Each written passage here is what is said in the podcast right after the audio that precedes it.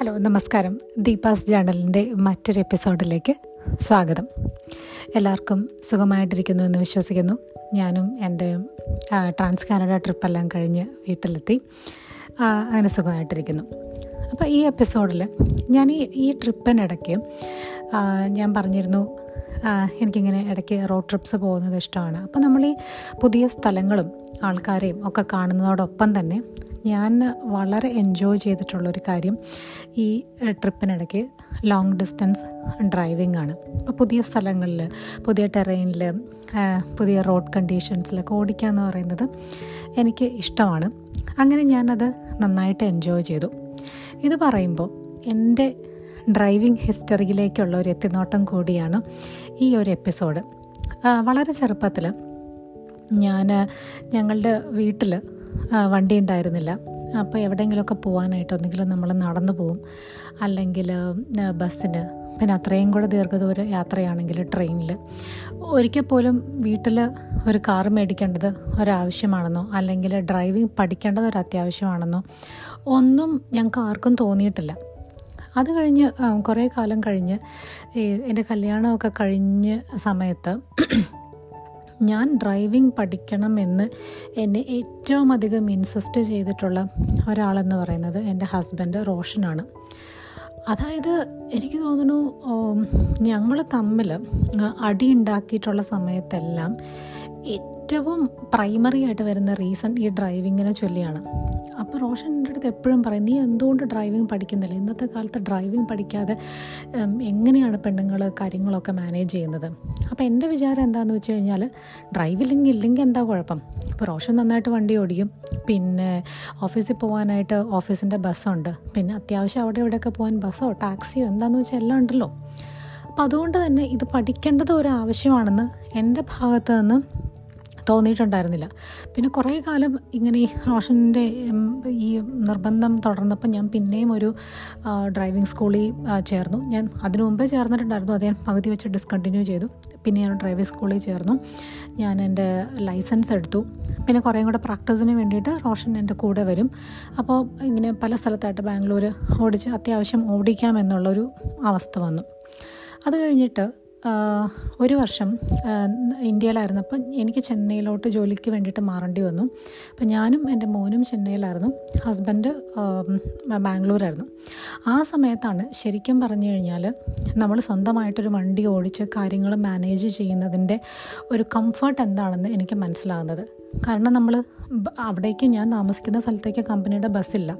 പിന്നെ നമ്മൾ ഈ കുട്ടീനെ സ്കൂളിൽ കൊണ്ടുവന്നാക്കണം അല്ലെങ്കിൽ ഡേ കെയറിൽ വിടണം ഇതൊക്കെ കഴിഞ്ഞ് പിന്നെ നമ്മൾ ഈ പബ്ലിക് ട്രാൻസ്പോർട്ടും പിടിച്ച് ഓഫീസിലെത്തുമ്പോഴേക്കും ഒന്ന് രണ്ട് മണിക്കൂർ ആ വഴിക്ക് പോകും പിന്നെ ഓഫീസിലെ ജോലിയൊക്കെ കഴിഞ്ഞ് നമുക്ക് തിരിച്ച് കുട്ടീനെ വിളിക്കാൻ വേണ്ടി ഡേ കെയറിൽ സമയത്തിന് വരണം. അല്ലാന്നുണ്ടെങ്കിൽ ഇപ്പോൾ ഏതെങ്കിലും ദിവസം ലേറ്റ് ആയി കഴിഞ്ഞാൽ കാര്യങ്ങൾ മാനേജ് ചെയ്യണം. അല്ലെങ്കിൽ പെട്ടെന്നൊരു ദിവസം വീട്ടിൽ എപ്പോഴെങ്കിലും വന്ന് പോകണം എന്നൊക്കെ ഉണ്ടെങ്കിൽ ഈ വണ്ടി ഓടിക്കാൻ പഠിച്ചത് ആ സമയത്ത് ഭയങ്കര പ്രയോജനമായിട്ട് എനിക്ക് തോന്നി.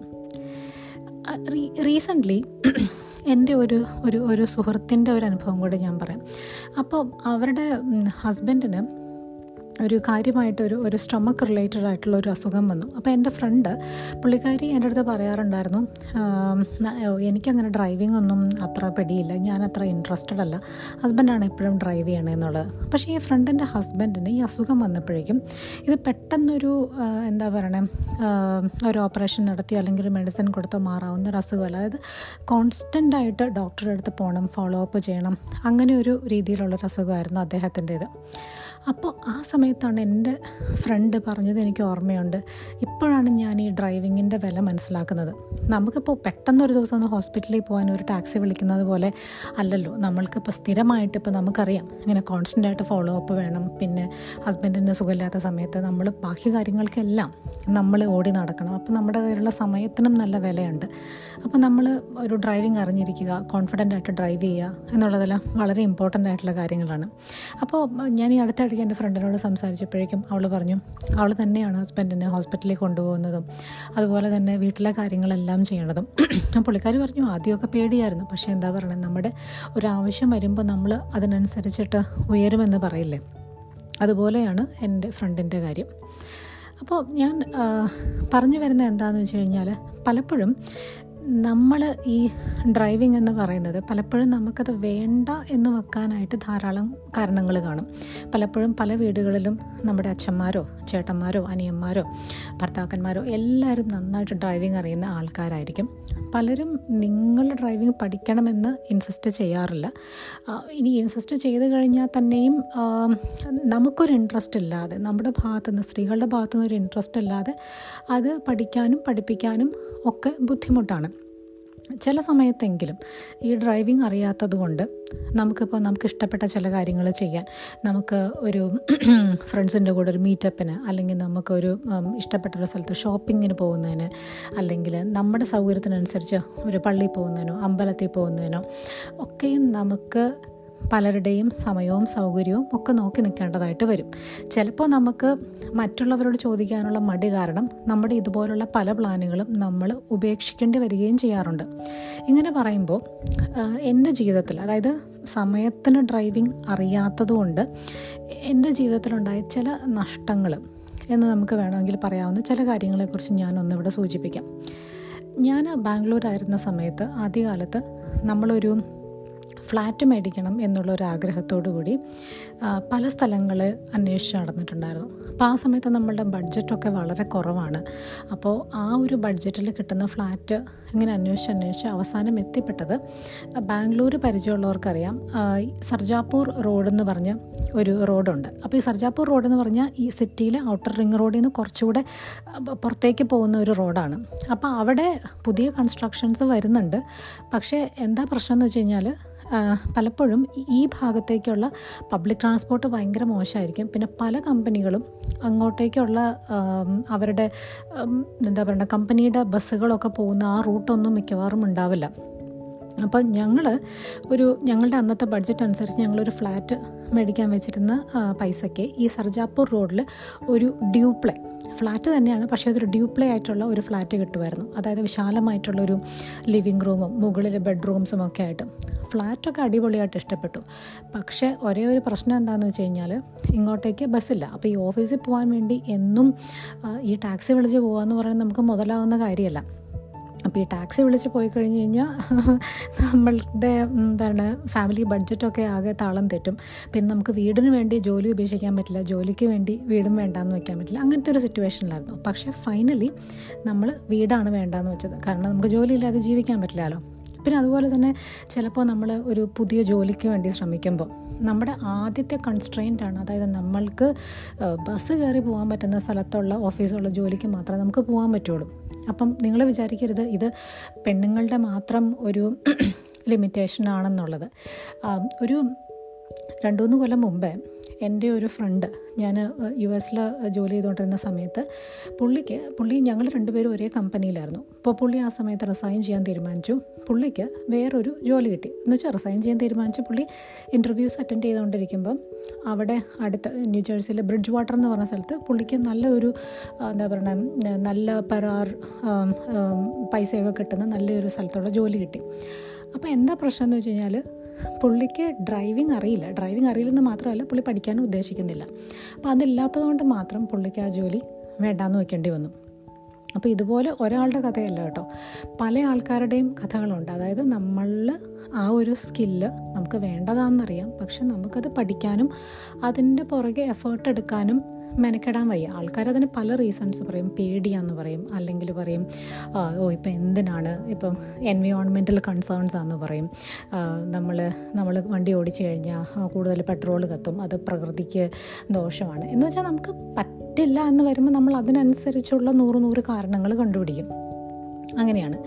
പക്ഷേ നമ്മൾ ചില കാര്യങ്ങൾ നമ്മളത് പഠിച്ചെടുത്ത് നമ്മളത് യൂസ്ഡ് ആയിക്കഴിഞ്ഞാൽ നമുക്കത് തരുന്ന കംഫേർട്ടും അത് നമുക്ക് തരുന്ന ചില എക്സ്പീരിയൻസുകളും എന്ന് പറയണത് നമുക്കത് മാച്ച് ചെയ്യാൻ പറ്റില്ല. ഇപ്പോൾ സേ ഫോർ എക്സാമ്പിളായിട്ട് നമ്മളിപ്പം എല്ലാവരും തന്നെ ഈ നെറ്റ് ബാങ്കിങ്ങും മൊബൈൽ ബാങ്കിങ്ങും ഒക്കെ ഉപയോഗിക്കുന്ന ആൾക്കാരാണ്.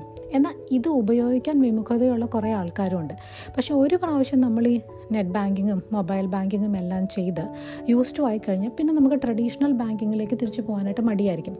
കാരണം എന്താണ്?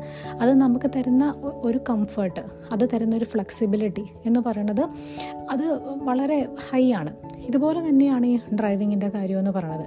നമ്മൾ പലപ്പോഴും നമ്മളെ പുഷ് ചെയ്യാൻ അല്ലെങ്കിൽ നമ്മുടെ ജീവിതത്തിലെ ഒരു പ്രധാനപ്പെട്ട അതായത് നമ്മൾ അങ്ങനത്തെ ഒരു സാഹചര്യത്തിൽ എത്തിക്കഴിഞ്ഞാൽ വേണമെങ്കിൽ പഠിക്കാം എന്നുള്ളൊരു ആറ്റിറ്റ്യൂഡ് പലർക്കും ഉണ്ട്. ഇപ്പോൾ ഞാൻ ഒരു ഉദാഹരണം കൂടെ പറയാം.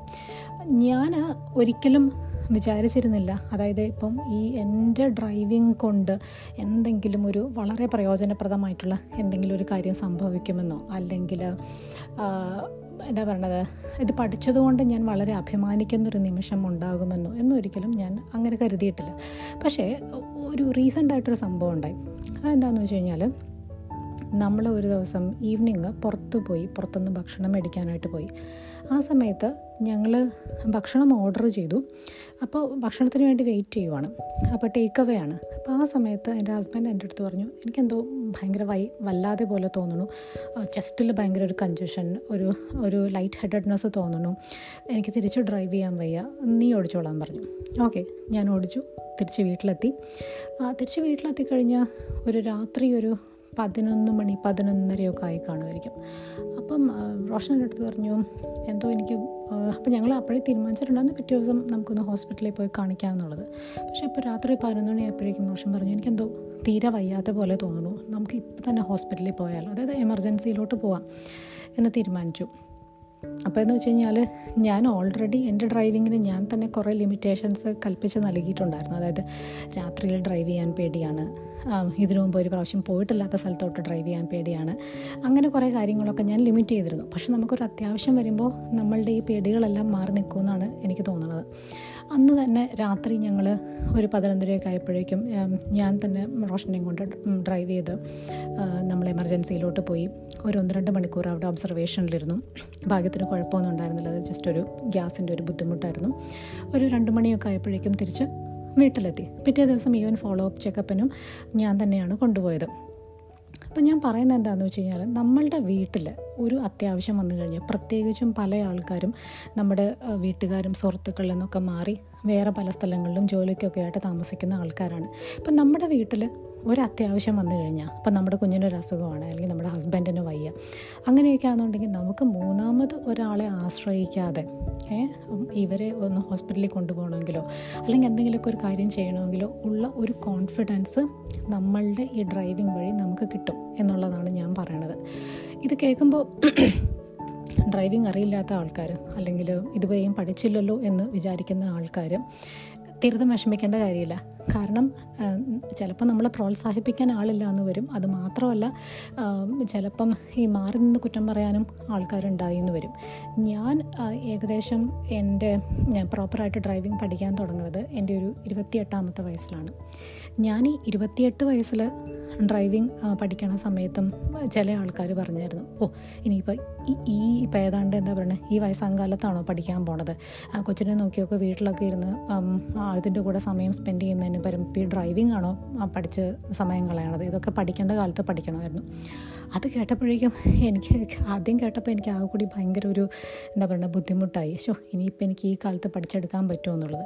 ഈ ഇരുപത്തിയെട്ടാമത്തെ വയസ്സിൽ ഞാൻ ഈ കമൻസ് കേട്ടെങ്കിൽ നമ്മളിപ്പോൾ മുപ്പതുകളിലും നാൽപ്പതുകളിലും അമ്പതുകളിലൊക്കെയാണ് പഠിക്കണമെന്നുണ്ടെങ്കിൽ ആൾക്കാരുടെ വായ ഇങ്ങനെ ചലച്ചുകൊണ്ടിരിക്കും. അപ്പം അത് കേട്ട് കഴിഞ്ഞാൽ ചിലപ്പോൾ നമുക്ക് മുന്നോട്ട് പോകാൻ പറ്റില്ല എന്ന് വരും. ഏറ്റവും പ്രധാനമായിട്ട് ആവശ്യം വേണ്ടത് ഇത് നമ്മുടെ ആവശ്യമാണ്. ഇതിപ്പം ഇത് ഇല്ലെങ്കിലും ജീവിക്കാൻ പറ്റില്ല എന്ന് ചോദിച്ചു കഴിഞ്ഞാൽ ജീവിക്കാൻ പറ്റും. പക്ഷേ ഈ ഒരു സ്കില്ല് ഇതൊരു ലൈഫ് സ്കില്ലാണ്. ഇതുണ്ടെന്നുണ്ടെങ്കിൽ ജീവിതം കുറച്ചുകൂടി കംഫർട്ടബിൾ ആകും. നമുക്ക് കുറച്ചുകൂടി എന്താ പറയുക മനോഹരമായിട്ടുള്ള എക്സ്പീരിയൻസസ് അല്ലെങ്കിൽ കുറച്ചും കൂടി ഒരു കോൺഫിഡൻസ് നമ്മുടെ ജീവിതത്തിലേക്ക് കൊണ്ടുവരാനായിട്ട് പറ്റും. അപ്പോൾ അതുകൊണ്ട് ഡ്രൈവിംഗ് ലൈസൻസ് എടുക്കാത്തവരുണ്ടെങ്കിൽ അത് എടുക്കാനായിട്ടൊരു ശ്രമം നടത്തുക. ഇനി എടുത്തിട്ടും അതിങ്ങനെ പൊന്നുപോലെ ഒരു എന്താ പറയുക ഡോക്യുമെന്റ് മാത്രമായിട്ട് സൂക്ഷിച്ചു വച്ചിരിക്കുന്ന ആൾക്കാരുണ്ടെങ്കിൽ വീട്ടിൽ വണ്ടി ഉണ്ടെങ്കിൽ അത് ഇടയ്ക്കൊക്കെ ഒന്ന് എടുത്ത് ഓടിക്കുക. പിന്നെ നമ്മൾ ഈ ഒരു സ്കില്ലെന്ന് പറയുന്നത് നമ്മൾ പ്രാക്ടീസ് ചെയ്യുന്തോറുമാണ് നമ്മൾ അതിനകത്ത് ഏറ്റവും അധികം മെച്ചപ്പെട്ട് വരേണ്ടത്. അപ്പോൾ അതുകൊണ്ട് ഡ്രൈവ് ചെയ്യാനുള്ള കാരണങ്ങൾ ഉണ്ടാക്കുക പ്രാക്ടീസ് ചെയ്യാനുള്ള കാരണങ്ങൾ ഉണ്ടാക്കുക. അതിലേറ്റവും ബെസ്റ്റായിട്ട് വരിക. പിന്നെ നിങ്ങൾ മറ്റുള്ളവർ നിങ്ങളെ ജഡ്ജ് ചെയ്യുന്നതിന് എന്താ പറയണേ ഒരു പരിധി വരെ മാത്രമേ ചെവി കൊടുക്കാൻ പാടുള്ളൂ. കാരണം നിങ്ങൾ ഇന്നെടുക്കുന്ന എഫേർട്ടും ഇന്ന് അതിനുവേണ്ടി സ്പെൻഡ് ചെയ്യുന്ന സമയവും നാളെ നിങ്ങൾക്ക് തരുന്ന റിവാർഡ് എന്ന് പറയുന്നത് വളരെ വലുതായിരിക്കും. ഇത് കേൾക്കുമ്പോൾ നിങ്ങൾ വിചാരിക്കില്ല ഞാനൊരു ഭയങ്കര പ്രോ എക്സീസന്റെ ഡ്രൈവറാണെന്നുള്ളത് എനിക്കും ഞാനും പല ലിമിറ്റേഷൻസും വെച്ചിട്ടാണ് ഡ്രൈവ് ചെയ്യുന്നത്. എനിക്ക് നല്ല മഴയത്ത് ഡ്രൈവ് ചെയ്യാൻ പേടിയുണ്ട്. അതുപോലെ തന്നെ ഞാനിവിടെ താമസിക്കുന്ന സ്ഥലത്ത് ഏകദേശം മൂന്ന് മാസവും മഞ്ഞ് പെയ്യും. മഞ്ഞിലൂടെ ഡ്രൈവ് ചെയ്യാൻ എനിക്ക് പേടിയുണ്ട്. പിന്നെ അതുപോലെ തന്നെ എന്റെ പാരലൽ പാർക്കിംഗ് ഒക്കെ കണ്ടു കഴിഞ്ഞാൽ പലരും മൂക്കത്ത് വിരൽ വയ്ക്കും പക്ഷേ ഇതൊന്നും എനിക്ക് ഡ്രൈവ് ചെയ്യാതിരിക്കാനുള്ള കാരണങ്ങളല്ല. ഓരോ ദിവസവും ഞാൻ ഡ്രൈവ് ചെയ്യാനുള്ള കാരണങ്ങളാണ് ഉണ്ടാക്കുന്നത്. ഞാൻ നേരത്തെ പറഞ്ഞതുപോലെ ഞാനും ഹസ്ബൻഡും തമ്മിൽ അപ്പോഴും ഇപ്പോഴും ഏറ്റവും കൂടുതൽ അടി ഉണ്ടാക്കുന്നത് ഡ്രൈവിങ്ങിനെ കുറിച്ചാണ്. അന്ന് എനിക്ക് ഡ്രൈവിംഗ് അറിയില്ലായിരുന്നു എന്നതിനെക്കുറിച്ചാണെങ്കിൽ ഇന്നിപ്പം സ്റ്റിയറിംഗ് വീൽ ആർക്ക് വേണം എന്നുള്ളതിനെക്കുറിച്ചുള്ള തർക്കത്തിലാണ് ഈ അടി ചെന്ന് അവസാനിക്കുന്നത്. അപ്പോൾ അതാണ് ഇന്നത്തെ ടോപ്പിക്ക് അപ്പോൾ ഞാൻ പറഞ്ഞതുപോലെ എല്ലാവരും ലൈസൻസൊക്കെ ഒന്ന് പൊടി തട്ടിയെടുക്കുക നിങ്ങളുടെ ഡ്രൈവിംഗ് ഒക്കെ പരിശീലിച്ച് ഒരു കോൺഫിഡന്റ് ആയിട്ടുള്ള ഡ്രൈവർ ആകട്ടെ എല്ലാവരും എന്ന് ഞാൻ ആശംസിക്കുന്നു.